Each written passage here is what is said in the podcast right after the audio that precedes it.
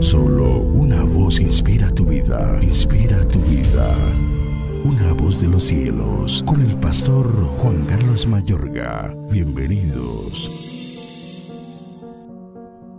A este Jesús resucitó Dios, de lo cual todos nosotros somos testigos. Así que, exaltado por la diestra de Dios y habiendo recibido del Padre la promesa del Espíritu Santo, ha derramado esto que vosotros veis y oís.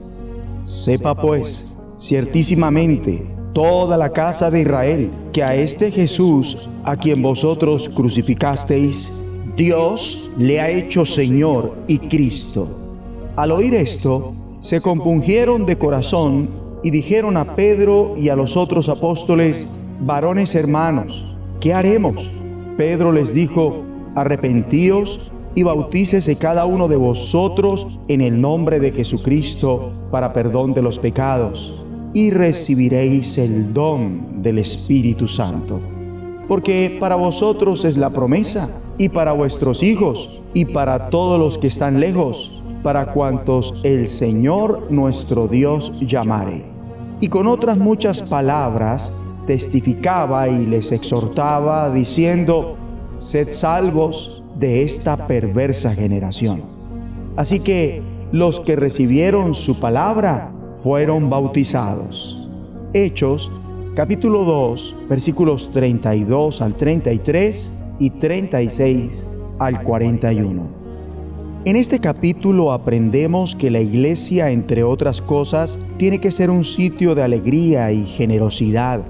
Debemos ser la gente más positiva de todo el planeta, que celebra ininterrumpidamente a Cristo y la victoria de Dios. El apóstol Pedro, saturado con el Espíritu Santo, enseña la gran victoria de Cristo en el día de Pentecostés. Comparte sobre su vida, ministerio, muerte y en especial sobre su resurrección, y comparte los motivos por los que puedes estar plenamente convencido de que Cristo ha sido resucitado de entre los muertos, y por lo tanto puedes estar plenamente convencido de que serás resucitado a la vida con Él.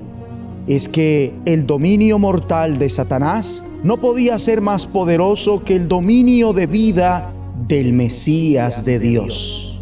El apóstol Pedro enseña que era imposible que la muerte lo mantuviera bajo su dominio.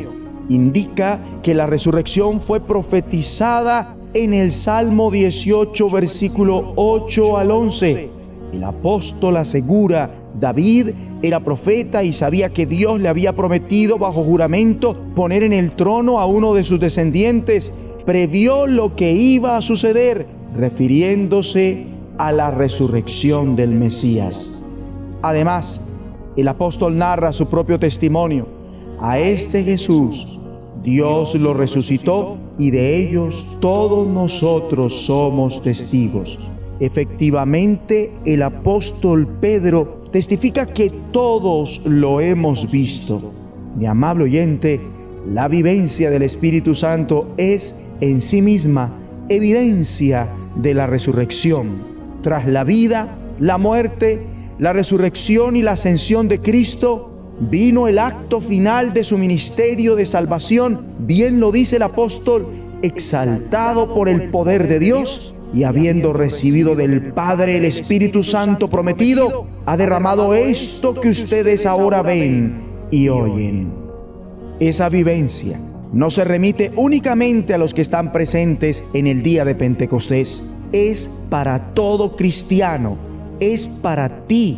La promesa es para ustedes, para sus hijos y para todos los extranjeros, es decir, para todos aquellos a quienes el Señor nuestro Dios quiera llamar. Cada vez que una persona experimenta el Espíritu Santo, es una evidencia más de la resurrección. Cada vez que ves a alguien ser lleno del Espíritu Santo, u oyes su testimonio de cómo el Espíritu Santo ha transformado su vida, es una evidencia más de la resurrección. El Espíritu Santo nos permite aceptar la verdad de las palabras del apóstol Pedro cuando dice: ustedes crucificaron a Jesús de Nazaret. Cristo murió por mis pecados. Yo maté a Cristo. Mi pecado personal estaba presente en la cruz. El día que reconocí esto, yo también me afligí de corazón. Es esta revelación la que conduce a un arrepentimiento genuino. La forma en la que recibes la promesa es por el arrepentimiento, la fe en Cristo, el bautismo y la recepción del Espíritu Santo.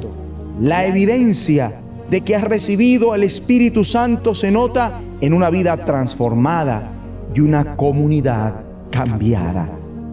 Oremos de acuerdo. Dios Padre, gracias por tu victoria en Cristo sobre el pecado y la muerte. Me apropio de ella y te imploro, lléname con el Espíritu Santo una vez más en el nombre de Jesucristo.